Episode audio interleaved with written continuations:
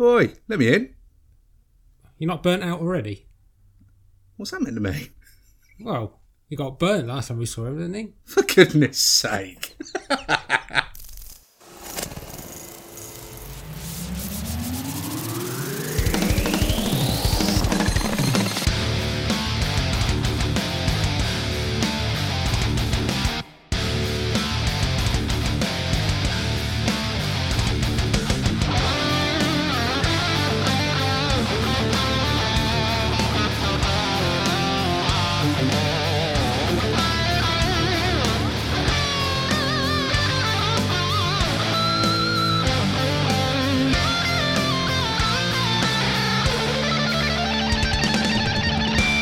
Welcome, everybody, to the Pro Wrestling Roll Up, a TMOF Wrestling podcast.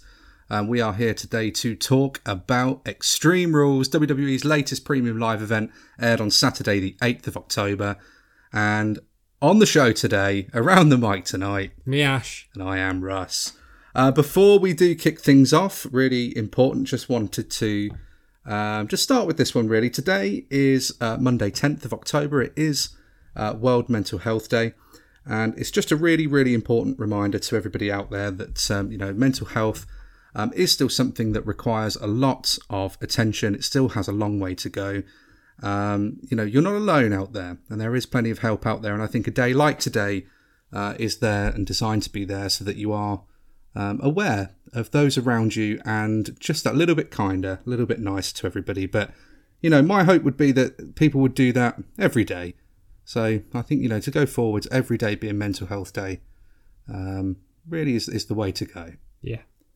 So, with that said, we hope you're going to have a, a good time on the show today. We've certainly got a lot of exciting bits to talk about going through the uh, the Extreme Rules show here. Extreme! Extreme, and I am very interested, Ash, to hear what your take on um, the the show was. So, before we begin, uh, just a quick thank you to everybody, all returning listeners. Thank you very much for coming back to us, and to everybody who's new to the show, welcome aboard. You're in for a treat. Yeah, I think so. So, predictions wise, let's just get this out the way with. Well, because I'm better than you at predictions again. 5 3, you beat me. Yep. All right, 5 3. But, um, you know, every dog has his day. What about the bitches? Well, they, them too. Don't say that every dog has his day. What about? Don't forget the bitches. Look, I didn't make the saying. I, I didn't invent it. I'm just here, you know, chugging along. All right. Because I'm using I am using the right term. I'm not talking about women. I'm talking about the Well, I should hope not, you bloody pig. Speaking of the uh, the pig, what was the pig's name again? I can't remember what the pig's name was, but it was horrifying to look at in human form. it Per- it's not Percy, that's a sweet. Percy Pigs is a sweet in Britain. You mug. I'm just hungry again. That's I'm bloody, I'm starving, but we're going to get through this first before we eat anything. So, Extreme Rules, WWE Extreme Rules 2022. Uh, it was, uh, it took place from the Wells Fargo Center in Philadelphia, Pennsylvania. The attendance ash was 15,944. Nice. Did they make any noise? Oh, well, I suppose we'll have to get to that, won't we? Because Okay. Okay. I um I, I agree. I think there was some moments of quietness, but we'll we'll get there. Uh, on the commentary team for the evening, it was Michael Cole and Corey Graves throughout the whole show. This looks like it's going to be the uh, that's the fixture now for premium live events moving forwards, as they announced on commentary. Yeah, because um, they've recently announced um, every show now on TV's got new, new, newish commentary team. Some people say the same. Some people have gone now. Jim, there's no Jimmy Smith anymore on Raw. No. he's gone. Uh, Nigel McGuinness is gone, unfortunately. Oh, that's a big shame. but, Yeah. um, Do we know why? I don't know. I would have thought because he'd done that NXT level up and he'd done NXT UK, which obviously is gone. Yeah. I, I would have thought they probably would kept him on at NXT level up if they they're still doing it. And, Maybe, uh, maybe they're not. Maybe it's not in the plans moving forwards. I guess I don't know. I don't know. Um, if they were going to do NXT, was it global? Which or Europe? Europe, I NXT think- Europe. I yeah. think that'd have been make perfect sense. But Mm. uh, It's a shame, but um, yeah, obviously there were the new commentary teams now. Wade Barrett and Michael Cole will be calling SmackDown until Pat comes back, until Pat comes back. Then we'll see what happens. But they'll have to keep Pat with Michael Cole, surely.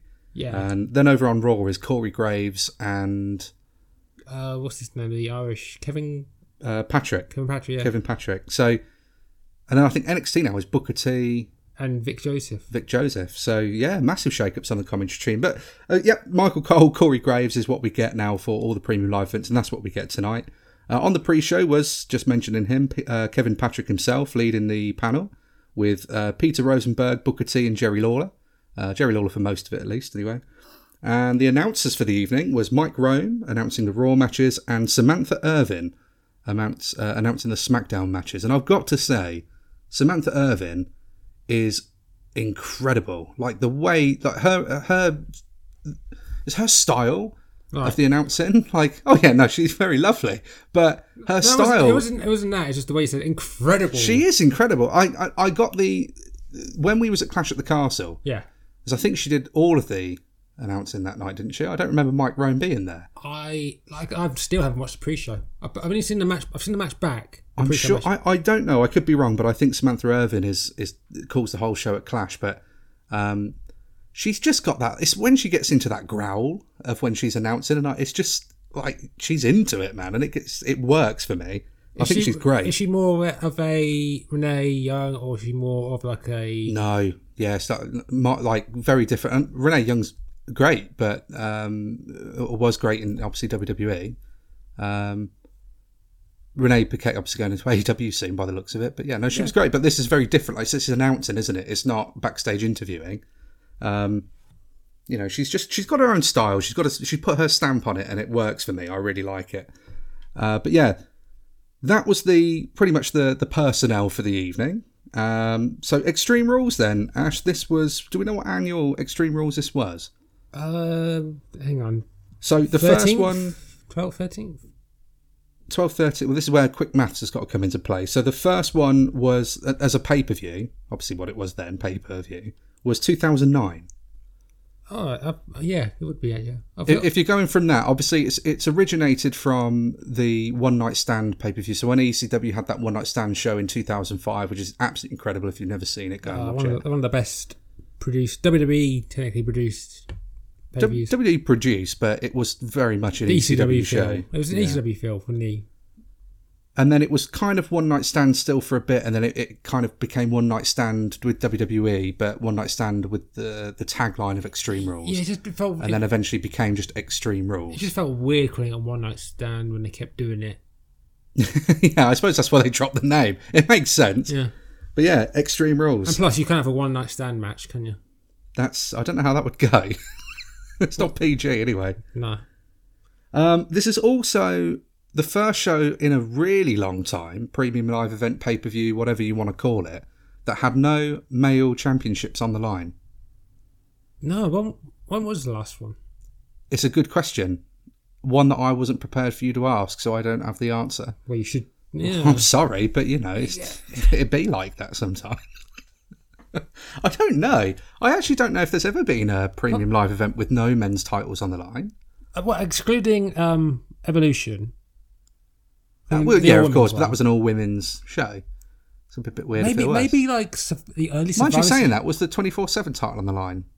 Did that did that No. get exchanged at Evolution? No, I don't think No? it was. Maybe apart from probably like the early limit um, Survivor Series and early Royal Rumbles, maybe. I'm pretty sure even IC title would have been on the line at some point. Uh, well, the first, well, the first like two or three Survivor Series would have been um, just the tag matches.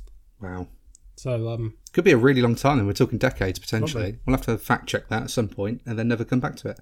So, but yeah, it's despite no championship matches, uh, at least men's championship matches, and only two championships on the line during the show.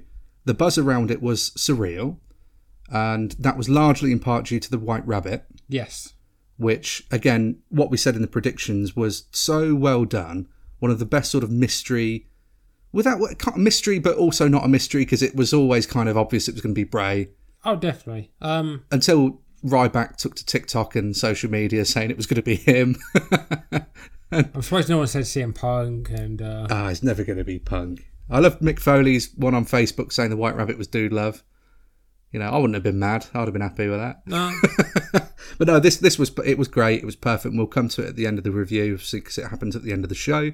The uh, the White Rabbit reveal being Bray Wyatt, of course. but to be fair, there was several hints during the show, which was, There was, yeah. So during the pre-show, it cut off Peter, uh, Peter Rosenberg at one point. You know, the rabbit going into the X, and then it happened during the uh, Brawling Brutes entrance of the opening match, which we'll come to now. and the one thing I did like was that it was like nothing happened. It wasn't like um, what was that that just happened? We we didn't get we just got cut off by some weird rabbit going d- down the neck. Yeah, they just carried carried on. Yeah, it's like calling it. it's yeah. like nothing happened.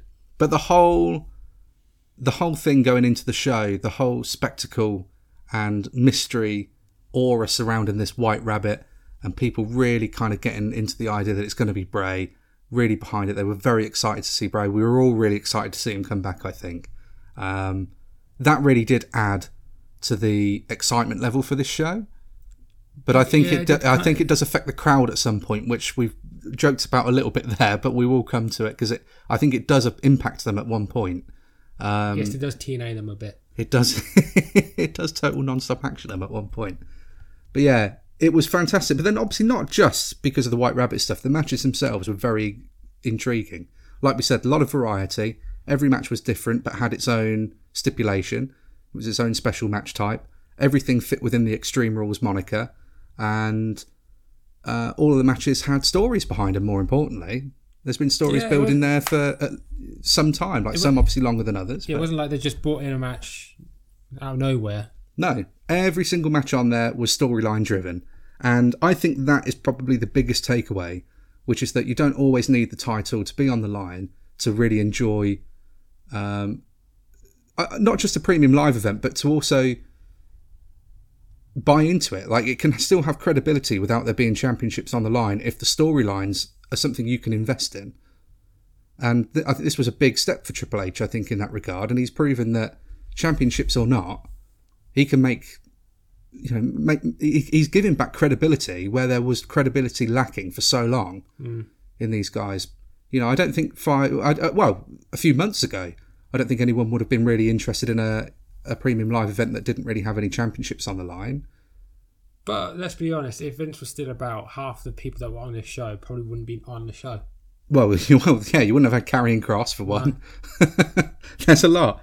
We'll we'll go into the first match then. So we're going to give ratings. I of course go for the trophy system because I just like being different. From a guy that has an Xbox and uses that the most. I absolutely, but you know, it's I've ripped off PlayStation. I used to play PlayStation. I occasionally still play Ghost of Tsushima, but you know, Xbox just better machine. What can I say? Don't hate the player. I hate the game console. So the fir- the opening match then was the Brawling Brutes versus Imperium, a six on six match. Two years in a row, the show's opened with a, a six man. Um, this was a good old fashioned, or the good old fashioned Donnybrook match. So, Ash, what was the sort of concept behind this match? well, basically, it was just a. They had shillelaghs, which uh, got bigger since Finlay's retired. yeah, it's turned into a staff now. It's like Gandalf staff. Yeah. Um.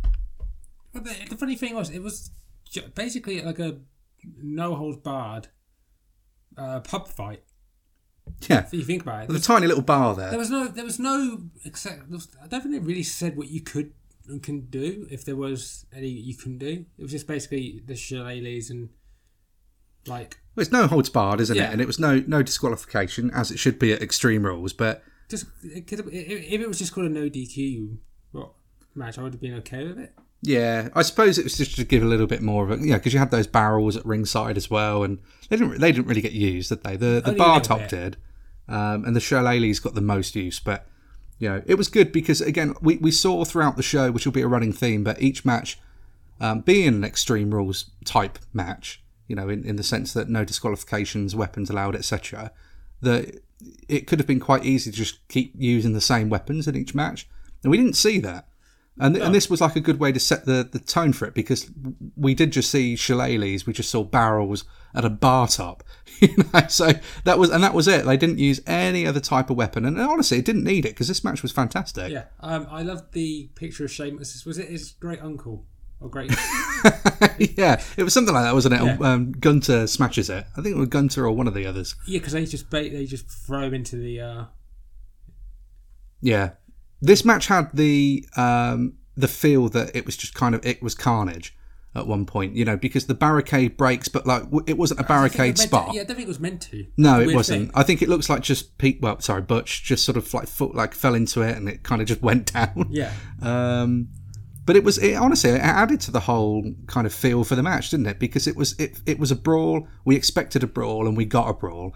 And I genuinely feel that this is probably one of the best matches on the night. I think it's probably my second favourite match of the night. This one. Uh, it's, it's close because I got a few other. Okay. Um, the thing that that helped this match was the on the SmackDown the, the night before with the um, rematch from Gunther and Sheamus. Yeah, of course. Which was an absolute banger. Yeah. Um, pun, pun intended. It was though, wasn't it? It was. It lived up to that Clash at the Castle uh, encounter and more, I think, and it added just new layers into this rivalry, which again, really keen to see. You know, Gunther saying that he doesn't want to use weapons, but use the weapon. You had that kind of controversial finish where it, he tapped, but he doesn't tap because it's only two taps, Yeah, and that's like an unwritten rule somewhere. apparently, it's like you have to tap three times, but I've seen I'm sure I've seen matches where it's been one tap and done. yeah. But it's just that's what like with um, anything really like the, when they stopped doing the um, free arm down um, in a like a sleeper hold. Now it's just the one because that's what. It's referee discretion, Yeah. is I think how they describe it, which is fair enough. But um, yeah, it, it was it was really good. I I called Brawling Brutes to win it, and that was the only one that I got right, and you didn't in the no. night. and again, we, we called those predictions before SmackDown had aired as well, so we hadn't actually seen that match at the point of, of recording those. But yeah, I think had you'd seen that, you probably would have gone Brawling Brutes, Probably and you could have had a full six. But sucks to be you. Um, still one. yeah, but well, you know, whatever. So the match though, big spots in there that really stick out for me. Um, there was there was a lot of point. Imperium kind of dominated most of this match, didn't they? Fair enough. Yeah. Which was abs- absolutely fine, made complete sense. They did good. Um, there were some good spots, obviously, where they take you know Sheamus would be taken out, and then it was kind of just three on one situations, or maybe three on two, and that kind of continued for a while. But then we got that kind of cool spot where they finally all got their, their win back, and it was just all three of them kicking the crap out of Gunther. So Sheamus love is that. delivering the ten uh, the uh, ten bells of the uh, Bodhrán. Bodhrán, and then they, Butch and Ridge are just then just kicking the crap out of him, and it looked great. Yeah. More more books and rich. Do you know what? Oh yeah, It, as much as I love the it- match, the weird thing for me is Ridge Holland's a face. He looks more. He should be a heel to me, and the fact the fact that people kind of it feels like maybe I'm thinking that because he was the one responsible for Biggie's broken neck, and it's like I don't know. I think I think you can see past that. You you can't. I think obviously everyone loves Sheamus. Yeah, but I I've got to say I, I don't agree with the. Um, like we said, like when when we talked about it when it first happened, it's really difficult because like we're we're not wrestlers, and I don't. I think anybody that isn't in the ring and actually doing the moves doesn't really like. Obviously, everybody's entitled to opinion, of course, but you know, realistically, the opinion doesn't really hold any weight if you're not in there doing it yourself. Um, I fully appreciate that, and it's it's you know, there's no way we can sit here and be like, well, he should have done this, should have done that. That, that everybody that's involved in it all said the same thing. It was just one of those things. It just happened. This is it's the same way in like kayfabe when Rikishi ran over Stone Cold and like six months later he's a face. yeah, that's completely different. I know, I know, I know that's kayfabe, and like, completely different. but like it feels weird that because I, he's a face by association at this point. Yeah, so he's only a face because of Sheamus. The, him and Butch have not really done anything face like. Well, Butch, I mean, Butch was already going to be cheered anyway, and he's kind of because he had that name change. Sometimes that sort of gets the crowd more behind somebody because if you kind of feel like they're about to be screwed over and they're one of your favourites, and Pete Dunne really is like a fan favourite coming up from NXT and NXT UK, you know, I think that kind of almost riles people up even more to be like to get behind them.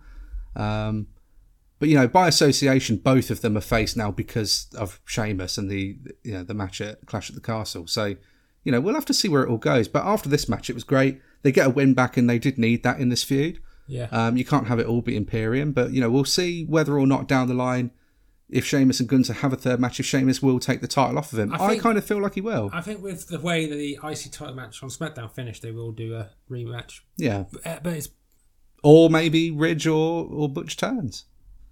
Um, because I don't know how long they'll do the Brawling Brutes for. I don't, I, I don't know. But for as long as it's there, it's great. And if we continue getting matches like this, it's it's fantastic. um, what my, would you? My highlight of the match was the Yeah. um, Irish cross to the to the rounds table oh yeah, yeah, because the ease Sheamus just lifted him, lifted Gunther up, and just walked like a few steps. oh he's a big, strong boy, isn't he? Yeah, Yeah. I also really cool to see the announce table go in the first like match as well. felt yeah, I felt like um, the only match they could have done it apart Yeah. from maybe the Extreme Rules match, but yeah, just- What would you give this one? I'll give it four and a half. So with my trophy system, the trusty old trophy system, I'd give this one a gold. Out of out of I mean, I a match can either get no trophy, it can be bronze, silver, gold, or platinum. And sometimes, like the Meltzer scale, you have to break the, the system and it goes beyond. So I don't know. You had a few jewels or something, a plus at the end. I don't know. The trophy beyond. the trophy beyond. But yeah, this was gold for me. It was brilliant, absolutely brilliant. Um, after this match, we do get the um, women, SmackDown Women's Championship between Ronda Rousey and Liv Morgan. Now, I think before this, WWE started doing this thing now where they're playing these video packages in, in between each match, and I guess again for the Yeah. Peacock audience. One of the ones I do want to just point this out because I wouldn't usually do this, but this one I genuinely felt was just so well done. It was a Bianca Belair one I love that one. it felt like I feel like she's got a story there. That could be a documentary. That should be like she should have her, her own twenty four episode. Have they done one already? I don't know. Maybe they have, and I've just not seen it. But that's I mean that felt like a you know she, really good story, and I love that. I, I love that it just it gives more reason to care about the people. Um, I think it, it, it works better when it's people that aren't already on the show Yeah. because it kind of helps build up people that aren't on the show. But it's like, oh yeah, look at me, I'm still Billy Big Bollocks, kind of a big deal. Um, but you know, yeah, I loved that one. And then I will mention it now, actually, just before we go into the match, just to get it sort of out the way with. But uh, we did have these kind of like running gags with the Miz Yeah. Was- through the night, and the what's his name, the mascot for the Phillies? I can't remember. Is it the Eagles? It's the uh, Phillies, wasn't it? Yeah, Philly, Philly Eagles, isn't it? Philadelphia Eagles, isn't it? The Eagles are the. Uh, I can't. I, I can't. I couldn't tell you what the name was. It is Philadelphia Eagles. Is the football team The Eagle, yeah, the Eagles are the football team, but this is the this hockey stadium, wasn't it? the Flyers? Yeah, the Flyers. Um, The Flyers, Philadelphia Flyers. That was it. I don't know what the mascot's name was, but No. him and the Miz, he's trying to get the Miz to put the Extreme Rules shirt on, and it's not happening. And Miz is kind of going through the night, um, saying he's. It's kind of funny because the idea is that he, Maryse is going to be throwing him a, a birthday party tonight on Raw, isn't she? And he's worried that Dexter Lumis is going to show up and you know obviously do Dexter Lumis things to him, whatever that entails. Hopefully, it's not Heidenreich, but it's. but he's he's saying like he's going to show up and he's going to talk to Triple H to kind of like get everything sorted out, ready for his birthday night the next night, even though his birthday was actually at Extreme Rules. Um, but the the skits kind of like it was three different skits, I think, wasn't it? Yeah. And it goes all the way up till just before the main event match. And I just thought, does it really take you three hours to get to Triple H's door? But yeah, he kind of like he's constantly getting annoyed by the mascot, and then at the end, um, he lays the mascot out, and then Dexter Lumis um, out of nowhere. out of nowhere puts him in his kind of that chokehold, and then the mascot gets a kick in as well for good measure, and they walk off. Yeah, I was hoping they were going to hold hands. it's yeah, I suppose a fun little thing, and a, I suppose to get a little pop from the, the Philadelphia audience. And it's, and it's one of the things that Miz said that made me laugh was like, just because I'm not on the show doesn't mean I can't be here. that's true, yeah. Um, But to be honest with you, if it takes him that long, like I said, if it takes you that long to find a somebody's room, then you're in trouble. Because I was going to hope, I was hoping we were going to talk about this before the match, but when um Michael Cole says, "I hate the mascot, I hate Philadelphia Flyers," I think he says, and and I hate Bayley. They're so annoying. Like, Michael good, Cole. We can heal Michael Cole for the first time in ages. It's great. We'll get to well, yeah. I mean, he undoes that a little bit later in the Yeah. night. We'll come to Michael Cole's goated moment. Um, but yeah, the the second match of the night, then SmackDown Women's Championship, Ronda Rousey taking on Liv Morgan, who's looking to retain here. It's the Extreme Rules match, the only Extreme Rules match of the night um, with that moniker. This one was probably the um, one I was least excited about going in. Um, but uh, the, what happened sort of after the match, or at the in the closing moments of the match, I found quite interesting. But what did you think of the whole match? Uh, sloppy. How, because there's some bits where they just stood there, and there were some bit moments when they just like um were tapping each other with the bat, which is weird. The one bit I did like was the when Liv does the dive off the I think it was off the apron, and then um, Ronda just whacks her with with a bat. Yeah. That was a good spot. And then like she just kept tapping her in like the ass and the leg and like everywhere else it looked like with the bat, just like to undersell. It, it reminded me of um, the the um what's it called Untouchables parody that Simpsons did, where Mr. Burns hits the um, guy in the back of the head with the bat and just keeps tapping him, and the guy's like, "What are you doing? What are you doing? Stop that! That's annoying." Now. I don't know. I I don't want to be like overly harsh about the match really because the thing is, again, difficult spot. They're following uh, a, an amazing opener, and second match of the night's always a tricky one.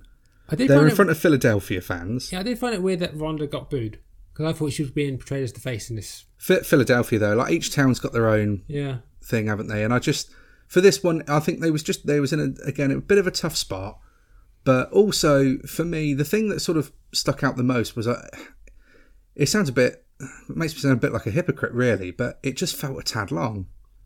well, that's what you needed with these with six match six matches. You can't you can't only do like But I feel like some should be shorter, though. You know what I mean? Like you can't have every match. The thing is, the, the what makes this quite difficult is that if they'd have gone too short with it, we'd have all sat around and we'd have gone, oh well, they've not even given it a chance because it's only six minutes, five minutes, whatever, and then we'd have all moaned about it. And then going the other way with it, we're sitting here and it's like, well, I am sitting here and it's like, ah, you know what? It's a bit long.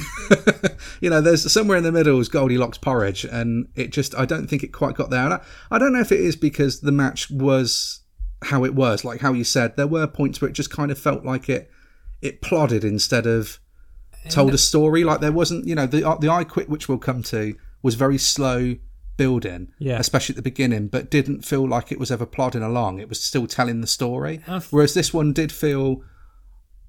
I don't know. Yeah, maybe sloppy is the right word. I don't know. I just don't want to It be harsh felt- with it- it, but it's just there. There were points where it did feel a bit. there were some like moments when it didn't feel like an extreme rules match. You know what I Yeah. I know I know you don't have to be every weapon and everything, but um I think. But you know, let's let's give credit where it's due, though. I mean, you're saying about tapping the bat, um, tapping the bat at some points, but the first strike I think from Ronda um, to the to the abdomen yeah that one, Liv that one I think the one where it looks like it actually left the welt, like that looked That like that yeah. sucked. yeah because you can hear it. Yeah, and that was really good. And then, like, yeah, when she was like hitting her in the arse with it and stuff. And the and- fact they did a whipping spot before the before they have a strap match. I know that we didn't know it was gonna be the next match or anything, but because there's a bit, yeah, the bit where the um, Ronda gets Liv tied up against the ring post, which I didn't realize it was the old ring post until that match. yeah, But that's yeah, only probably because of the the uh, fight pit. Yeah, yeah. I'd probably, I'd imagine so. But that, mind you, they used the old ring posts at Clash as well. So I don't know. Maybe, maybe you you might be right though. It could, be, you know, fight pit probably had to be But um, one thing, precedence in it. one thing I, I swear I heard Michael Cole say was the first ever Extreme Rules match was Jack Swagger against Randy Orton. wow. I don't think it's true. I swear, like Jeff Hardy and Undertaker did it like a couple of years before that. I, I I haven't really got much more to say about this one. I'd, I'd give it a bronze overall. I will still give it a trophy because I liked the storytelling towards the end, like Liv Oh, smiling end- and the end- laughing. the, the end was good, but I, but could you tell what uh, Ronda was trying to do? Um, Because I think it's just one of those. You, you, we've just got to just sort of accept it for what it is and just move on from it. And now just see what happens with Ronda's run going forwards. I'm just, I'm still, I'm going to stick to it. I just want her and Baszler. Let's just get it on. Let's because that'll be a really interesting angle to help tie things over a little bit further as we come, kind of come to the end of the year. Because we all kind of want, I think, Becky Lynch and Ronda finally getting their one on one at Mania. You know, it's I, I feel like that probably is going to be coming, but let's let's you know let's give her something really good in the meantime. And I think her and Baszler is what we need. yeah, Liv's a tough opponent for Ronda because there's only so much that you can do, isn't there? Ronda's an absolute killer, and Liv Morgan doesn't come across as that sort of character. And those sort of characters are always going to be really tricky going up against underdogs like Liv because there's no believable way to kind of beat them up in the match. And I, and I think that's what they struggled with a bit here. But I don't think by any stretch it was a bad match. It certainly is enjoyable, just a tad long for me, and that's I'll just get I'll give it a bronze. I like the the the laugh and the smiling at the end. It seems like potentially it could play into the uh, Bray Wyatt thing. And like you said, obviously Liv being with Bo, and we, from our understanding, Bo is coming back. Bo Dallas is, is going to be coming back. So I guess we'll see. We'll see. Um, I'll give it a two because, like I said, sloppy at parts and didn't really grab my attention as much as I thought it could have done. Mm. With, like I said, um, they probably relied on the bat a bit too much, Yeah. but um, the table spot was good, even though they kind of did that with Lacey Evans. but um, So third match of the night, then Ash. This Yeah. is the one we thought was going to be the main event. The, Well, yeah, the only ju- strap match between Drew McIntyre and Karrion how stupid do we feel? But I thought because Oh no, yeah, absolutely. I, a lot of people I thought thought, the it was, same. I thought it was going to lead up to uh the first Bray rivalry, but there's always tonight on Raw. So Yeah, exactly. I, I think the the it, the main event was always kind of a toss up between this and the I Quit, and it was neither. So, but yeah, this one, Karrion Kross's first ever match, um, well- s- s- singles match on a on a well, first premium live event. first premium event. Well, even before he got released, Yeah, it was. Yeah, um, but his first, like second or third match since he's come back. yeah, but fir- yeah, but first ever premium live event. At least we got to see Karrion Kross, like the killer Right. Cross of Carrying I, Cross. I'm just going to get this out of the way now. I don't know what happened because I got distracted by Scarlett. I think outfit. the entire world got distracted by Scarlett. It was an outrageous outfit, and not in a bad way. No, no, she yeah, she looks incredible. but um, the one thing, the one thing before the match was the entrance for Karrion Kross looks good on camera, but doesn't look the same on when you're in the arena or when you watch it live because the way that, the way it's shot is brilliant by having um, Scarlett doing the the um, oh yeah, sync to the the words, and then Karrion Kross, and then she gets out of the way and Karrion Kross is there. What does it look like in in live? Because I don't think it. I still think I bet it looks fine. I can't, you can't complain. It looks great No. on TV, and that's you know most Yes, majority, majority of the time we're going to be watching it on TV unless you fancy running over to the states. Well, when they uh, do every week. when they do um their tour in the next month or so, whenever. yeah, well, I guess we'll find out if we go then. Well, if it's happening. Cause I don't know What What did you think of the actual match itself? I like the way that it started with Karrion Kross doing the heel thing of, "Ah, you want to be in strap? Nah, I'm not happy. Then Yeah, refusing to put the strap on. Come on, there's Yeah. always going to be a joke. There It's a strap match, for goodness sake. Um, but the fact it didn't, it, it, the fact it wasn't, it was only like over ten minutes or so. But it, because So yeah, carry on. but because the beat down before the match, and there was a lot of um build up to get the strap on to cross his arm. Yeah, I'm going to sound like a broken record here, and I, I'm probably I'm just going to come across like a bit of a um, a tick probably, but I've got to be honest. This match was probably the most underwhelming Yeah, because I, I didn't have. And I'm not being horrible again, but I didn't have high expectations for Ronda and Liv. Um, what we got was fine, but I had higher expectations for this match, and, I, and that's probably my own fault because I sort of put it on that pedestal that it was going to be the main event. Maybe there was a lot more happening with it, but even even when you remove that, I watched it back, and I just was like, you know, it's just it. It just wasn't. It just didn't grab me as much as I thought it would have done. well, I always said that I don't like the strap match, no, but I I think but the- the- because because what- because this was a pinfall submission. Yeah, yeah, yeah, and that's, and That's that's one thing great. I like more than- they they said that they clarified it on the pre-show. It won't be four corners. Good. AEW, whether you like it or not, and I'm not making this a WWE versus AEW thing, but AEW, I know, but AEW's um, strap matches have been great. Right. They've been really entertaining. They've been they've been exciting. This one, I feel like maybe as well. Again, my own fault, but putting it on that pedestal of like comparing it to how AEW's done theirs, And plus, it just didn't the- quite live up. They got the advantage of TV14 and Blurred and everything. Which we said, you know, we know we wouldn't see blood, and I and I think and there is only so much you can do with it. It just felt a little sluggish this one for me, and again, time wise, this is one of those where I think probably five minutes shaved off of it would have probably helped. Probably. Um, um, But it, yeah, for what it was, it's fine. But for me, I'll just say now it's a bronze again.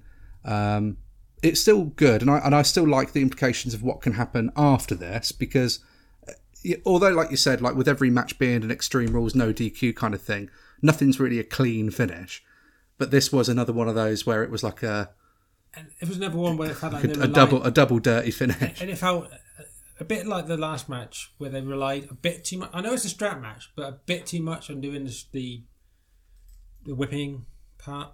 But I did like some bits of commentary about this. Yeah, Um, Michael Cole referring to Sting versus Vader as one of the best WWE. yeah, why not? You own But, it. it, but um, like he did mention the Rock, um, Triple H from uh, what was it? Uh, Oh, wow, yeah. Fully Loaded '99, which is a very good match. Completely forgot about that one. Um, and um, Corey Graves saying about isn't a con- country ripping match. You're not having, you're not going to be wearing bubble wrap again. I don't know. But It's- um, it was fine. I'd still. I don't necessarily want to see these two stop feuding. I just think that, you know, as it stands, it just didn't captivate me. That's no, all. I, I'll give it a slight edge over the Extreme Rules match, but not by much. But I'm going to give it two point two five. Okay. No, it's See, this is where you get dogged down by numbers. but it's like uh, Let the numbers rule your life. it wasn't. I'm not saying it was bad. I'm not saying it was good. I'm just it was kind of lower middle. Yeah, no, there wasn't a bad match on the on this whole show. But it's just like just to clarify that uh, the whole show was pretty solid, and you're always going to have some matches better than others. It just is what it is. now I've never been pepper sprayed, but I've not seen. I've seen a lot of pepper spray footage. oh my god! If that was real pepper spray, Drew wouldn't have a face left. Wait, uh, She emptied the whole bottle on it. and I love the fact that Corey Graves actually picked it up and gone, oh, pepper spray. Yeah, I don't know. It's, Does it? Does it? Has it? Now that Drew's lost two in a row in big, big Premier Live events. Yeah, but look at Seth. Seth. Seth lost loads in a row. He's Well- only won one this year. Well, And- one and- one in like two years or whatever it is. Yeah, and, and look at him. He's still, you know, I, I don't. I, if the booking's right, you know, if, if the booking's done well, and I'm not a booker, I can't tell you how to do it, but I know I I watch the product and I know, for me, what works for me and what doesn't. So what's good for me and what's what doesn't interest me. Yeah. And I, I feel like when it's done in a certain way and it's a certain way that caters to what I like in wrestling, then it doesn't matter like if people continue to lose as long as what they as long as they, they remain relevant and they still have some credibility. I, I agree after a while if you keep losing and losing and losing you lose that credibility. Ironically back to Bray Wyatt with that original kind of Bray Wyatt character before he kind of debuted the Firefly Funhouse and the Fiend Yeah. that was the issue with Bray then was that he would do all that talking and all this kind of big build and these big kind of over the top promos and mystique and everything else and I then remember, go I don't remember him singing Mystique. and then he'd go into the match and he'd lose every one of them, Well, basically. Do you remember he was called the Eater of Pins? The eater of pins, yeah. The- He was though, you know, and uh, again, I suppose it just it depends how it's booked, doesn't it? But yeah, that was that was that one. We come then to the fourth match of the night. This is now the final championship match of the evening. It's Bayley taking on the Raw Women's Champion Bianca Belair in a ladder match. The first time ever uh, singles uh, women's ladder match on WWE television. So this one, Ash, what did you think? Um, I'm gonna. St- I, I want to get one thing out the way. go on. Bayley's entrance, the guy in the crowd with the sign, The Shockmaster sign. even the Shockmaster wouldn't fall for you. I was howling, man. That was so. F- it got me. It's like I don't know what time in the morning it is here as well at this point, but like I just sat on my own. and just laughing.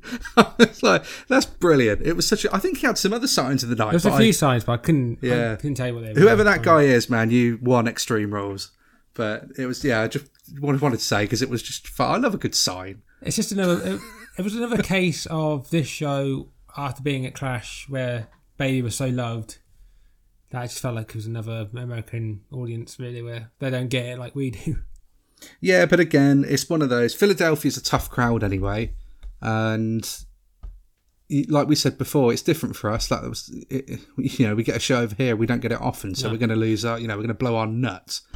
So it's it's just different. Um, I thought it was. I thought it was decent. I'm not saying it's bad. I'm just saying once again, it's just another bits. There were some bits which were sloppy, but it wasn't as bad as the Extreme Rules match. Um, my favorite part of the match, I know this is not a move or whatever until the until the the um, finish, when Bayley goes to, to a, I think like a little kid in the crowd when they're on the outside. yeah, I don't suck. I'm winning. I love Bayley. I think man. I think she's stole that from Roman Reigns a few times. I love both of these. There, Yeah. there was the interference, which of course there was always going to be from the rest of Damage Control, IYO SKY, and uh, Dakota Kai coming out. But Um, Bianca Belair delivers it. Almost, almost didn't work out, but again, Bianca Belair is freakishly strong. Yeah. and you know, hats off because she re- she's an athlete. But yeah, Oh, yeah. she she's got them both up. Quick one, but she had them both up on the shoulders and delivers the like a, a variation, I suppose, of a KOD, but to both of them at the same time, which was super impressive. That was good. And the- and the um the one she did on Bayley at the finish. Well, the finish. So th- I wanted to talk about that because it looks as though it it should have gone down a bit differently. Because before, obviously, she goes over to Bayley. Um, she there's so the ladder's set up in the ring, which is the one ultimately she'll climb to retrieve the belt. But there's one on the floor. Now she goes over to this one on the floor and opens it, and even pulls out the the um, support things in the middle Yeah. to make sure it stays open. She then goes over to Bayley, and there's like half of a ladder left from some spots earlier on, and ba- she lifts Bayley up for the KOD, and Bayley's still holding on to this ladder, like this half a ladder. And it looks as though she was supposed to walk sort of around the, the ladder that's set up in the ring and over to the one she's just like props open to deliver it onto that ladder. Mm-hmm. And it looks as though because like you know because the way that Bayley's holding the ladder and stuff like she couldn't get around the obstacles, so she just has to deliver it like normally on the mat. And I think with that in mind, Bayley's not um, repositioned like her hands because it looked to me as though when she landed, she comes down full force and her fingers are still under the, the ladder rungs, and she just immediately like grabs her fingers, and I was just like, you know, it's sometimes when you just see something happen on screen, but you feel it. Oh, definitely. And that was one of them. I was like, "Oh, that's like the most extreme thing I've seen all evening so far." it's, just, it's like stubbing your toe, isn't it? It's just you know, give me someone stubbing their toe at Extreme Rules. That that I would cringe at. Well, did you um, see? Uh, this is going back to the Extreme Rules match between uh, Ronda and Liv. They were going to do a Lego spot, but they thought no, AEW did it before, so Ah, yeah. There's only so much you can do because that, that's the, yeah. They'll just be called out for doing that. Yeah. But yeah, I, I liked it. The finish was really good. I, I I thought this at first about you know uh, some sloppy bits, but then was it really though? Because think again, if this is the more- first ever women's ladder match, how often? It's not like they've got all this experience and practice of being in other ladder matches. Well, Bayley won the, the Money in the Bank. I'm Okay, that's- that's I'm- one match. I'm sure Bianca's been in one or two. Like even when, when how we talked about on NXT with the uh, War Games, they did a ladder match. Yeah, but in, in comparison though to other guys, so when you look at the men and when you have ladder matches, whether they're one on ones or multiple men, there's always someone in there that's like, oh, he's the ladder match guy, like he's the he's going to do the crazy stuff, or do you know what I mean? There's always something like that, Yeah. because they've built that experience over time, and that's years and years worth. And the women are only just starting to like get a foot in the door. It, it seems like with being on par with doing what the men do. You know, Yeah. it's, it's come a lot later than it obviously should have done, but like, good that it's here. But that's what I mean. Like, I feel like it's just going to take time. It's like five years since like the first women's a Cell and the first women's ladder. It's gone quick, isn't it? Yeah, that's gone really quick. Uh, I, I liked this one, to be honest good, with you. It is a good match. Um, did you um, hear them saying the word Sasha Banks? I think, yeah, I, that, I think that's imminent. Well, not imminent. I don't know. We, we might still be waiting a, a little while for that because she's doing her own thing. But um, I would be very surprised if we don't see Sasha Banks back in a WWE ring in the I- next 12 months. Well, I'm saying her and Naomi might come back for War Games. Maybe. It would make sense to go up against Damage Control, take the titles Well, back. maybe to be with Damage Control. You never know. Oh, there you go. they got. F- but then again, like, That's a bold prediction. if you think about it, you got at the minute uh, Bianca, Asuka, um, Can uh, Candice LeRae, and um, Alexa Yeah. Bliss. So yeah, we'll have to see. We'll have to see. I like this one. I give this one a silver. Very good. uh, uh, I enjoyed it. I'll give it a three. We'll see what, what more they can do down the road. I want to see more of it, but yeah, I enjoyed it. Well, what is next? Uh, you got Crown Jewel, which uh, they might have a women's match now that they've started having women's matches in Saudi Arabia. Maybe it is um, War Games Survivor Series next. Don't, I, Yeah, yeah, we'll have to see. actually. We'll see what they do. Up next, though, this was my match of the night the I Quit between Edge and Finn Balor. Um, this was a platinum for me. This is the top trophy. All right. This match, everything about it was brilliant. And I loved Michael Cole towards the end, delivered um, an amazing performance on commentary. Yeah. Really, really good. And just the story, like I say, it was a slow build. And you, if you go in expecting that, fine, that's good. I can't, I- you know, I can't really relate to anybody that that says they find these ones boring because I just don't like. It's I like that slow build because you know by the time you get to the end and you've gone on that ride, it all meant something, Yeah. and you're going to feel something at the end, and that's the whole point of this, right? And we we do we they have that fight going into the crowd. They take it up to the pre-show panel. It's there's a lot of back and forth there, and then by the time we're in the ring, you know we the Judgment Day of course come out and then Rey comes out, and you've got this whole thing going on there. and It's telling all these other little stories. Rey Dominic, of course, still don't. T- well, they t- Dominic hits Rey oh, again, oh, that but bit, that bit, that I think was one of Michael Cole's best until yeah, until the end. Where it felt like he was doing the JR role from the Attitude Era, where it's like, "Don't want to take him to the wood, woodshed, beat him like a government mule." But with the Michael Cole, and maybe once again, it's not having the Vince McMahon influence that's making Michael Cole amazing. yeah, it's, it certainly But, um, is seeming that way. But you, we- we got that, and Rey coming out kind of was a surprise in a way. But Yeah, then because I didn't think he was going to come out for some weird reason. I know, but Beth coming out was the big one, and Beth coming out um, was awesome. She comes out and cleans house, like she lays them all out. Um, but we get we get a little uh, retribution from Edge. He, he hits Dominic with the low blow when Dominic's trying That- to shake his that hand. That was cool.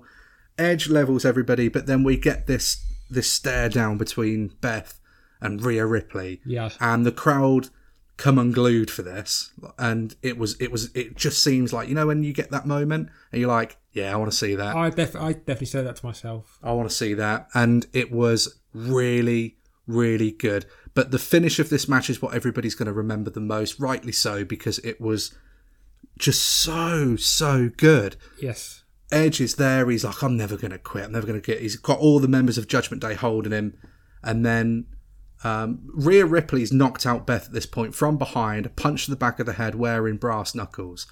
Um, Eh, Beth is like motionless, face down on the mat. They're all holding Edge on his knees with arms out. Rhea goes out, puts the chair. She's threatening to give the Con-Chair-To to Beth, and Edge is forced to quit. He, he says, "I quit" to stop her from doing it. But the what got me was that they just hesitated and hesitated, and then they just did it anyway. It was so good. The, my only problem with this, and it's, it's just me being me, I reckon, is Edge says, I quit. They ring the bell, and Balor's like, What do you say, Edge? What do you say? Uh, yeah, but I mean, it's just just to get him to say it again, isn't it? Yeah. You just you like to hear the words "I quit" from someone. Yeah, but the, the, the this is my match tonight, and mainly on Yeah. on, on the storytelling level, and, and Oh, mainly, yeah. mainly the way that end the end the end happens, because you're like, nah, there's no way they're going. to Oh shit, they just it. and it looked brutal as well. Yeah. Like it didn't, you know, whether it was the angle or whatever they did, but it looked brutal. And it was just, it just, it felt like a heartbreaker moment, which is what it was meant to be. Like Yeah. just seeing, because they'd done it again with the commentary, but on the commentary talking about like I think Edge's kids and stuff. Um, didn't want Edge to come out for this, but he's got to do what he's got to do and stuff. And you, you know, they plant those little bits, and then in the back of your mind, you see those sort of final moments of that match and you're like, oh my god, the kids are just watching like both of their parents have just been absolutely beaten up. Like it's horrifying, and it just solidifies Judgment Day as this real top tier heel uh, team in WWE. Which at one point didn't feel like it was going to happen. No, I, I always felt like there was always the the possibility that they could reach some really good heights with that team, but again, under a different creative. Uh, direction, so that- under Triple maybe- H, maybe I that- feel like he he probably just gets it a bit more. Maybe that is the reason. Yeah, I'd probably Um, say so. To think they were good, the rumors of them were going to be like a spooky Dark Order type. no, I'm really happy. I'm really happy with how it's Am played I, out. am I right in thinking Michael Cole very gently says, "Sons of bitches." He actually says "son of bitches." Yeah, I was, it was definitely it wasn't Corey. Son of bitches. Which is- Great line. it's probably the first time since he- when he did the anal bleeding line. It's the, fir- the, the first time that I've weird hearing Michael Cole say something like that. I would have expected anal bleeding in the strap-on match, but maybe that's why I found it disappointing. Yeah, probably. But um, No bleeding. It's PG show. No, I know. No, no blading. yeah, I, yeah, but they didn't have the um Booker T, the Booker T going. What? Shucky ducky quack quack. No, this was fan. This Um, was a brilliant Oh no, match. it's the um. I just thought. I just remembered. Um, it was the ladder match when I don't know when Nikita Lyons is in the crowd. Mm. Not, Yeah. not, not the women's champ, not the NXT women's champ. Possible call up. Soon. Possibly, Possible call up. but it just felt it felt weird because Yeah, yeah.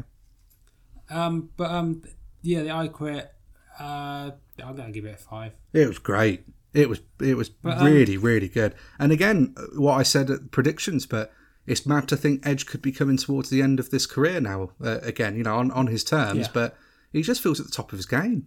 What? What, uh, what is left? Is it going to be Edge and Beth? So much. You've got now. You've got Bray in there as well. No, but, but like Oh, you mean with this this With this- particular this story? storyline. What- There's what's- so many different threads, isn't there? You've got Dominic and Rey. well, Dominic and Rey is going to happen at Mania. You've got Dominic and Rey. You've got you can do, Do you know Beth what- and Rhea. You can do Edge and Beth taking on Finley and Finley, Finley? Uh, Finn Balor and Rhea together. Like there's a lot of different ways you Could- go about this. Because I, I feel actually now I, I take back what I kind of said in the predictions. Um, sorry to cut you off, but the what I said about I couldn't really see who was next for Bianca Belair. I make it Rhea Ripley. Could be. What about a monster heel? That's what Yeah. Bianca would. I mean, that would be great. Do you know what? I, there's a few. There's a couple more things that made me laugh. Was oh, maybe go why didn't, why didn't this happen? Or maybe it was one. Why didn't Dominic try and take Rey Mysterio's mask off when he had the chance? He knows what his dad looks like. It could have been like a real. it, could, it could have been like an even bigger heel thing than clotheslining. No, yeah, they'll save that for Mania. I'm, t- I'm telling you, he'll take Rey's mask at Mania. And two, wasn't Damien Priest mainly useless for most of that? I mean, yeah, the only thing he did was the South of Heaven. He Maybe, maybe he was getting worried because he thought the White Bunny was, was going to be Bad Bunny and Bad Bunny was going to come out and whoop his ass. yeah, probably. That's my storyline reason for it. Also, another weird thing is why did the referees come out and no no doctors come out? Yeah. I know, I know that the doctor. Trust me, I'm a doctor. I know that the doctor they got rid of him, the one that had the CM Punk lawsuit. We've still got doctors there, actually. Yeah, but, it- not- yeah, but if it was the only one that everyone knew about. Uh, no, this it was fantastic. But you yeah, should absolutely that- go watch that, this one. Yeah, it's a great match. It's Really good. a match that I didn't think was going to be as good as it was. Honestly, No, I, I always thought this was going to be good. I'm going to blow my own trumpet on that.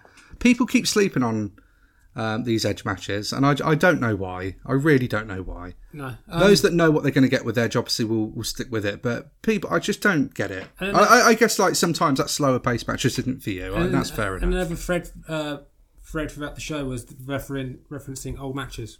That Yeah, really cool. They've started doing that a lot. Well, the main event time, Ashley, let's get to it. It is Fight Pit. Matt Riddle taking on Seth Rollins, blood feud. The match is going to be officiated by uh, mixed martial arts legend Daniel Cormier.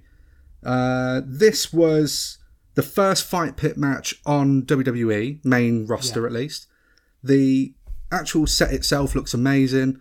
It looked really cool coming down. They did a really good job of hyping this up. They did a good job with the video package. All the video packages in the night were great, um, but they did a really good, exceptionally a good job with this one. Um, Daniel Cormier's role, I think, was a little bit uh, less impactful than I expected it to be. I like I like how he um when he said like um you're not fighting me, and he would he threw Riddle right. Oh my god, yeah, he like Riddle face planted it to the point where Riddle was like a scorned child afterwards. Like, I'm sorry, I'm sorry. Uh, the, the- what what did get me though, because they call him out on commentary for it, and it I do agree. When someone was down and he's going to check on him Yeah, when he should have just been counting, and I get it. Like I suppose that's that MMA influence, but again, this is probably just me, and I've always said this. I maintain it to this day. I just don't like too much of a blend of MMA with WWE. They just don't belong together. They're different. They're, they're far too different. You can't. You, it just can't be done. And that's why I was interested to see how Daniel Cormier would factor into it because he's adding that sort of legitimacy to it. But then, but then the commentary side, like if it was just on its own and commentary maybe had backed him up, then it would probably been easier to get behind. But commentary being like, "Come, what are you doing? He's got to count him out. He's just checking on him." It was just yeah. it kind of sometimes took me out of it a little bit and i was like you know that's basically like being reminded like oh yeah what daniel cormier did was real yeah. and it's just i don't want to be reminded of that man like i just he, he is a wrestling fan. Yeah, he is a wrestling fan, and he, and he did and he did for what he did. He did well, but it's just it felt. I, I just expected more from Daniel Cormier. I don't know. I, I don't know what to say. I- That's my own fault for again putting my own um, illusions of grandeur on it. But It just is what it sound- is. I know this might sound a bit unfair, but when he came out in the referee shirt, if you didn't know who he was, you'll probably think, "What's this looking like an out of shape bloke doing?" I know that's the. I know. yeah, that, what they He- probably that- could have done with though, they could have probably done with more hype of how good of a fighter he was. If they could have shown footage of even like the old Strike Force, the UFC footage, That's a rights issue, I guess, isn't it? But you know, it's not like they haven't got the money for it. They they probably could have done it. They've But I- used UFC before. I did like the fact they brought up things like, well, he beat, didn't beat Jon Jones, but Matt Riddle did wrestling. yeah, during those college days. Yeah. Which I think he talks about on Corey Graves' podcast. and then um, like how he celebrated Seth Rollins uh, winning the Yeah, when he he cashed won. in. Yeah. um, The the the finish of the match is Matt Riddle does get the win over Seth. So the face wins to close out the, the well match wise of the show. Uh, he delivers that uh, incredible senton, which I think he got all of that. oh definitely, and the fact that they didn't know what it was. yeah. It's just well, it is a senton. I don't know what his his name for it is, but it's it's. I don't know how. It's not it though, is it? Is it Broton? No, It, it might be. Broton. It makes sense. They called it something else. Whatever they called it, it wasn't that. But um, he delivers it from that platform, which is a, it's got to be around about 12, 13 feet Probably, above the the canvas, maybe a bit more. But he delivers it from that, and yeah, man, he gets all of it. but, I, But would, the, I did like the fact that um, it had to be on in the the uh, the mat. It didn't. It couldn't be on the top. yeah, And the fact, like why why can't Cormier climb? Well, because he doesn't need to. oh yeah, no, exactly. But I did get a bit scared when they were throwing when they looked like they were going to throw uh, Riddle through the top. Yeah, th th it was good. I- It, it was always going to end up on the platform as well, and they Yeah. did some stuff up there. The only thing I'd say for me was that the match felt like a tutorial. You know, you start a game and you're doing a mission that's a mission, but it's you know really it's there as a tutorial. Yeah. And, and I got a little bit of that from this because it was the introduction to the big mainstream WWE audience. And so they really did zero in on that whole like Seth Rollins shouting down to Daniel Cormier, count him out, count him out when Riddle's down, but he's on the platform. And Yeah, it's like, no, I can't do that. yeah, that was a good. A I good like bit. it, it's good, but it just it there was a lot of it, and it was it just just little things like that um, made me feel. It just sort of give me give me a little bit of PTSD for Red Dead Redemption Two. You know, when you're out in the snow, and it's great. Like the first time you play it, especially, is fantastic. But the more times you replay the game, the more you're just like, oh, when do I get out of this snow and get into the main map? Like it just feels a bit like that. Um, I'm I'm not to do the match down. I, I did really enjoy this, and I think it was a cool way to close the show. But Well- my, my rating for that one is silver. Um, Anderson Silver. That's what I'd give this one. It just Yeah. it felt like I Not don't know what it was. I don't know what it was, but it just felt no, um, no the silver that's going to take on Jake Paul, Hmm. the relevant one what until Crown Jewel? until graduate. Yeah. The um, yeah, it, it, I don't know what it was, but it just felt like it lacked something for me, and that's not to say it was bad. I did enjoy it, but at this point in the night, you if you give your um, well, you give your rating for it, Well- and then I'll I'll sort of come to where we'll we'll go back to the crowd issue. Yeah, one I'd say it the it was about it was another three, maybe three point two five. The only problem with my this match was it, I don't think it felt like the main event, No, it and I didn't. found out it was either between that or the ladder match that would have been the main event. oh, that is interesting. But I don't think anything would have been. If we, if, The, if it the was- thing is, no matter how you look at it, none of the matches were the main No, event. if but if you if it was just like if it was just like nothing else happened after the main event, Hmm. and the last shot was Cormier um, raising Riddle's hand, which was it because obviously they were getting it, they're getting timing right, yeah, so yeah, they yeah. could fit enough time in, even though it's on their network, they can do it whatever they want. But it felt a bit quick after this brutal brutal match, but I liked it. It, it, it was good. What would you give it? Uh, I'd say I'm gonna go for three point two five. Yeah, it, it was good. I, but one of the biggest pops of the whole thing was Rollins' attire, which he's becoming really good with now with Yes. his premium live event ones. He comes out with his. Do we say homage to Rob Van Dam, or was it? Because it kind of was a homage to Rob Van Dam, and it looked really Well, it wasn't a cool. parody, was it? Apart from the fact his hair. It felt weird seeing him with. Two of the weird things in the night was Karrion Kross's hair. This is still weird, and the fact that whenever he gets beaten up, it's in weird positions. And seeing Seth Rollins in a pony, I don't know why, but saying but seeing, seeing Seth Rollins in a ponytail was weird. I know- Wrestling in a yeah. ponytail, yeah. I know, obviously for the RVD bit, No, and I, he I, did, I he did Seth it. freaking Rollins, which is which is cool. Yeah, it was cool. I liked that. But I um, popped for it. But to to talk about the crowd side of things, so again, it's a silver for me. I think we're pretty much on par with how our ratings Yeah, work with I'd each so. other. But the crowd for me, this is where I think th- this isn't. I think no matter what the main event was, it was going to kind of suffer a little bit, just because WWE again they booked this White Rabbit thing so so well that we get to the main event and we've still not had the reveal. And I think to a degree, again, you've got to remember how good the I Quit match was, and this one is following it directly after. So, A, you're going to have a tiny, maybe a tiny bit of burnout from the I Quit, but also, people are probably a little bit on edge. Like, not that edge. because he lost, that's why. but they're a little bit kind of like, are we actually going to get, like, is there genuinely a chance they, they will actually just swerve everybody and White Rabbit isn't coming? Well, the way and, I, and I feel like that probably is what sucked a bit of the atmosphere out because people were getting a bit worried. well, the way they did the way they did it was the old champer.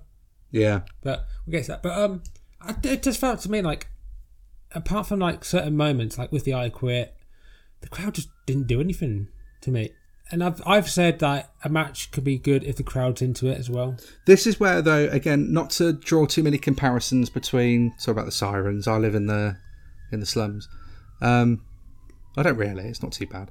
The the um the the where I don't want to draw too many comparisons, but crowd wise, when you look at CM Punk's return to uh, AEW to wrestling on Rampage last year, and this Bray Wyatt return, which probably is going to go down as one of the greatest returns in WWE history, just because of how great it was and the pop and everything and all that. Like I said, the build to it was brilliant. But the difference being that AEW just got it out of the way straight away. And I feel like if they hadn't have done, all they would have had all night was um, CM Punk chance, and then people might have been falling a bit flat towards the end if he wasn't come, like he hadn't showed up yet. But- and I feel like that's probably what happened. But I am surprised, and I don't know if that was some sort of audio wizardry that they were pulling off in the production truck or what. But no Bray Wyatt chance through the night. Not that I noticed. No, there was one thing we haven't talked about. I can't remember before which match it was, but they were showing the crowd, and they, they did a little bit of a zoom on a right rabbit. Ah, okay. I can't remember which match. it. There's all there was lots of little bits like that. Before the show, I saw on Twitter people that were arriving at the arena. They were being handed out word searches. Yeah, I, I And- saw that. And when they when they supposed to have been giving the crowd like signs. and signs and stuff that ye who enter here abandon all hope and all that kind of stuff or exit here abandon all hope So for Um, the first time in its since it happened, the world, uh, the Wrestling Exposed documentary actually did something right. they said the book of gay out signs. there you go but yeah it was the main event really wasn't the match. It wasn't the match. It was the white rabbit reveal. And like you said they timed it right. Riddle's up on there raising his hat well, cormier's raising his hand on the ramp and then boom lights go out.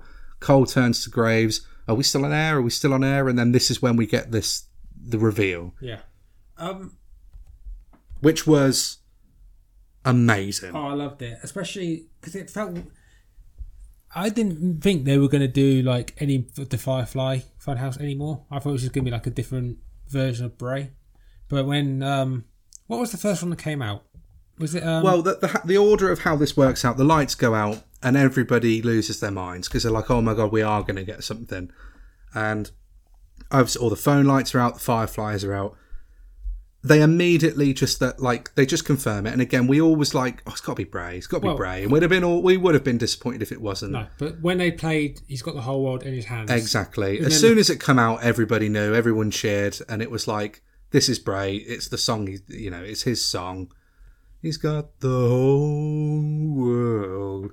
And it was that kind of like real like twisted version of it. And then during that, and it kept going on and on and on, building the suspense. And yeah, what you're saying there is the Firefly Funhouse characters in real life. And the first one is the pig, which Yeah. again, I can't remember his um, Huskus, I think it was. I think Yeah, it's Huskus Huskus. the Pig Boy. Yeah, Huskus Pig Boy. And it's that, and it's terrifying. And they just have that quick spotlight on for like a fraction of a second, and then poof, it's gone.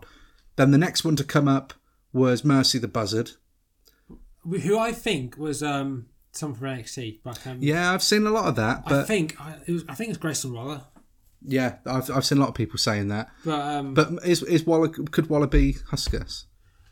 Because Waller is is Waller's the one that people are saying like that's kind of like Bray, but over in NXT, right?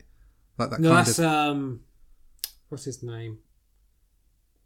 you know which one I mean? I Yeah, can't. no, I haven't seen the. Yeah, I can't remember his name now. Um, But the- may, maybe that one. I've seen like some um, theories that potentially he could be. If they're going to have people that are already there, that could be Huskus. But anyway, yeah, they do Huskus, then Mercy, then um, uh, then I think it was it was Rabbit. was it a rabbit? I think it was maybe. Then then Abigail. Yeah, then it was then it was Abby the witch because she's sort of like more Who weird, like down. weirdly I thought it was going to be um, Alexa Bliss again. Do you know I really liked though? One of the the two Brodie Lee references I caught. I didn't catch. I know there was some. I'd never caught him. That I, I've caught two. If there was more, then comment um, wherever you, you're hearing this. But I, got- I got two. One of them was Abby the Witch. She's wearing, you know, when Brodie was Luke Harper and with Eric Rowan doing the Bludgeon Brothers, Yeah. and they'd come out in them like skull mask things. All right. Abby the Witch is wearing Brodie's skull mask Okay. under that veil. So she's wearing that. Nice little nod. And then then there was that weird, like I think it was like the burn version of Bray Wyatt, like the Fiend's head, that was just on Michael Cole and Corey yeah, Graves' that- table. The angle didn't make it make it easy. No, I had to watch that a few times, and I've watched this whole thing back quite a few times already now because it really is brilliant. But Well, I I'm pretty sure it's Bray Wyatt. It's like the, it's the it's the burned Fiend It might have been, but I was expecting when Michael Cole says when they when they had, I think because Michael Cole said everything. It wasn't Corey Graves. Just, Which I liked because it felt very authentic. but I thought he was going to then- go, "What the fuck is this?" But then the, then you get the the final one, which was where I think people thought it was actually Bray because it was the Fiend. It was someone Oh, dressed Bo- up with the Bo Fiend. It was fine. Someone dressed up with the, a, with the Fiend mask on, and everyone was popping for it. And then it just then it went, and then we kind of like go to the entrance ramp where this kind of this door with loads of vines around it's there, and you can see some light peering through and some smoke, some dry ice coming through it, and then they slowly pan up to the the big screen. And we get the Firefly Funhouse tune, like being like like Really like slow. it's slow and winding down, like real creepy, and everything's got cobwebs on it. Yeah, all the characters look like they've been abandoned and dead, and they're all just there. And then we get like the like because the mask that Bray Wyatt comes out in that kind of like weird sort of devil smiling mask thing. yeah, Um, I couldn't. I still can't understand what he's actually saying. But there's that thing of him on the TV screen wearing that mask and he's saying something, and I think it is like, um, th- you know, who killed the world you did. I think that's what it is.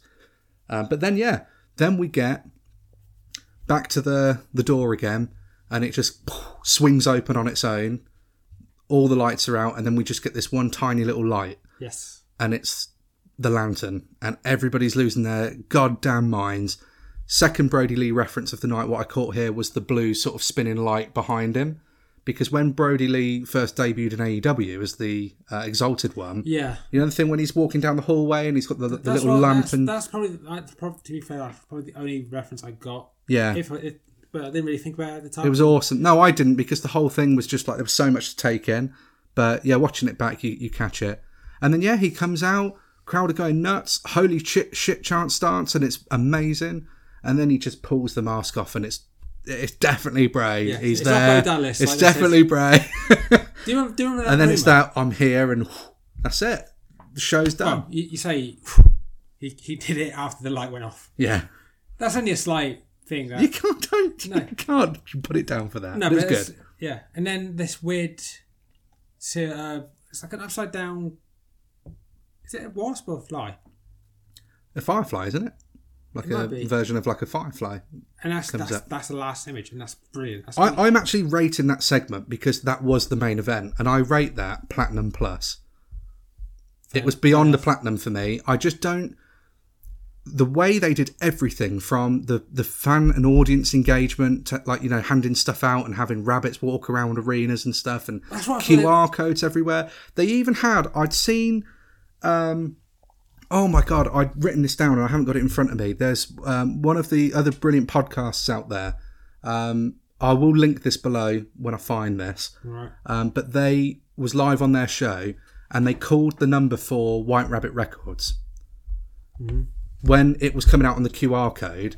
And the theory was if you called White Rabbit Records, the actual place, and just said, um, I think it might have been like who if you actually ask them who killed the world or something like that, and the person that will answer the phone to you will just t- will just wait and then go, "Let me in." Huh. let him in. Like that's how intricate this was. Like it was, it was going out to like things that were nothing to do with wrestling. This was so well done. I, I honestly think, as much as everybody loves this now, I don't think you, th- there's a saying that you don't know you're in the good old days until you're no longer in the good old days, and I think there's a p- part of that that applies here. I think we we realise how good this is, but I don't know if we really truly appreciate how well done this has been Oh no. and we won't until we're a few years out and we look back on it and go, do you know what? That probably really is one of the best um, angles and returns in WWE history. I honestly believe that. I really do. I think so. Um, because at first I thought uh, they were going to play the Right Rabbit song, which probably they can't because of legal reasons. That's why they didn't do it in the. Yeah. But Uh, um, it's still the, the, but it could be his new entrance theme. I like it to be. It'd be brilliant, like a, a different version of it. I think that make you know loads of sense. It would definitely fit. We don't really know which type of Bray Wyatt we're getting. No, and that's what I loved about it even more. We all we needed at Extreme Rules was the reveal of Bray Wyatt, and that's all we got. They didn't give everything to us all in one go, and that's brilliant. Now I want to see Raw. I want to see SmackDown. We don't know if he's going to be on Raw. We don't know if he's on SmackDown. We don't know if he's a heel, if he's a face. We don't know what he's doing. Because he hasn't beaten anyone up. No, it was, and that's what it was. Just so good. Like sometimes it, you only need something simple like that, and it's not that the whole thing was simple. It wasn't. It was super complex, but the reveal was simple. Is it was this- Bray Wyatt walking through a door, holding a lantern, just saying "I'm here," and then blowing a lantern out. That's all it was, Is it the and it was perfect. is it the best? Maybe just in wrestling in general, the best ending to a big event show. One of. I think that's a conversation to have after a lot more going back and, and probably I- I- revisiting. I, know people might say things like, um, obviously, all out last year with the the way that Adam Cole debuted and Bryan. Does. Oh yeah, no, I still maintain. I think But- that All Out show last year was great in terms of an AEW but I show. mean, like but the, the way the way the, the way the show ended. Yeah, yeah, yeah. No, it was. It was brilliant. It ended on such a good, positive note, and that's what I really, really like, and that's what really feels fresh about WWE, especially after that show. Hmm. I think we've got to rate the whole show overall based on our ratings. What would you give this show overall? Well, it's it's tough for me because like I felt like two matches were amazing, the Yeah. opener and the I Quit. I do like the main event, but everything else in between those just wasn't. Everything had a trophy for me, and that didn't need to be the case. If I'm There being, could have been one that I was like, you know what? Nah, I wasn't really into it. being honest, it's either f- it's going to be a three and a half. I'm gi- I give this one a gold overall on the basis that there's a platinum match in there, and that end, that main event reveal of the White Rabbit being Bray was just beyond any any If made up trophy you can ever throw at it. Do you know what I mean? Yeah. Like that alone bumps it right up. There's a couple silvers in there, a couple uh, bronzes, there's a gold, and there's two platinums. It, the show was gold, and you have to take into account again, it wasn't like a bit. You know, Roman Reigns wasn't there. They no the bloodline. vignette. They didn't have the yeah. They had the vignette, but they didn't have their biggest marquee star on the show, and they still pulled off an amazing, memorable. That's that's brilliant. That's so good. Um, match match quality wise, the whole show is a three point five. The show itself would be about a three point seven five because of the Bray stuff, and the commentary and presentation was good. It was great, everything. And I honestly, I'm really looking forward to what's next. And I love that feeling. I'm so glad. I never thought I would be sat here at this point in a year, but like talking about how much I'm enjoying WWE. I'd gone off it so much to the point like I'd, I'd look at it and just go, ugh, this just isn't even wrestling for me anymore. And I know it's still early days with Triple H. Oh yeah, but, But I, the thing is, like, if they're doing well and other wrestling companies are doing well, and I can just enjoy wrestling no matter where I go, I'm happy, man. I'm happy. So I'm happy with Nasty Scarlett. So yeah. but um, we all are. We all are. you But looking forward to Crown Jewel? I am, weirdly enough. You're gonna yeah. watch it? I actually might do. Yeah, I actually might do. We'll see what how the rest of the card shapes up. Um, but uh, it's pretty good. We've got Raw tonight, of course. The Um, so uh, we'll hang see on, if- it's the season premiere. The season premiere of Raw, which has got the Bloodline will be there. Uh, Seth. Rollins will be challenger for the US title. Yep, DX's um, weird- 25th yeah. anniversary. well, if 25th anniversary of like the Shawn Since Michaels they- Triple H era, but did it feel weird that they kind of cut off Billy Gunn? Well, he's in another I know company. for obvious reasons It's- they can't. Yeah, it is what it is. But they had JR's voice. well, there you go. You can't cut JR out. Nah. Extreme Rules, everybody. That's our review. If you enjoyed the show, let us know. Just let us know what you thought of it. Um, as you can tell, we both obviously really enjoyed it. Very excited to see what's coming up next in WWE's world. Um, if you've liked this show, do like, sh- um what we what do do like, share, subscribe, follow, whatever the lingo is, wherever you listen to us. Of course, we're on all major podcasting platforms, so wherever you find us in your ears, make sure to follow if you haven't already. Um, and do all the other nice stuff, I guess. Five star reviews. Give us a Seth Freakin' Rollins five star Frog Splash review on Apple and Spotify. And on social media, Ash, where can the good folks find us? Instagram, Facebook, Twitter, YouTube. That's technically social media, Oh, yeah. yeah, kind of. Uh, anything but TikTok, Anything but yeah. Maybe we'll, we'll get a TikTok maybe one day. probably. Get an OnlyFans. How about that? no one's paying for that. Nah. Patreon, uh. Patreon, no one's paying for that. No. we don't want your money. We're grateful for your time, and we're very grateful that you sat down with us and you've made it to the end of this episode. So well done, you. Uh, do catch us next week. Next week we've got a, a, a very interesting one. Next week we're going to go back and forth. We're going to be did you knowing with each other. It's going to be a quick great. episode next week, but we're going It's to going to be half an hour long. we're, going to go back and forth with some did you knows. Did you know? Yeah, I did. All right then. Yeah, hopefully you'll find some stuff in there that you didn't know, and it can be quite insightful for you. But um, yeah, we'll see what happens next week. Yeah. Everybody, wherever you are, we hope you're having a great day. Once again, um, it is uh, World Mental Health Day, so do do do be kind to each other.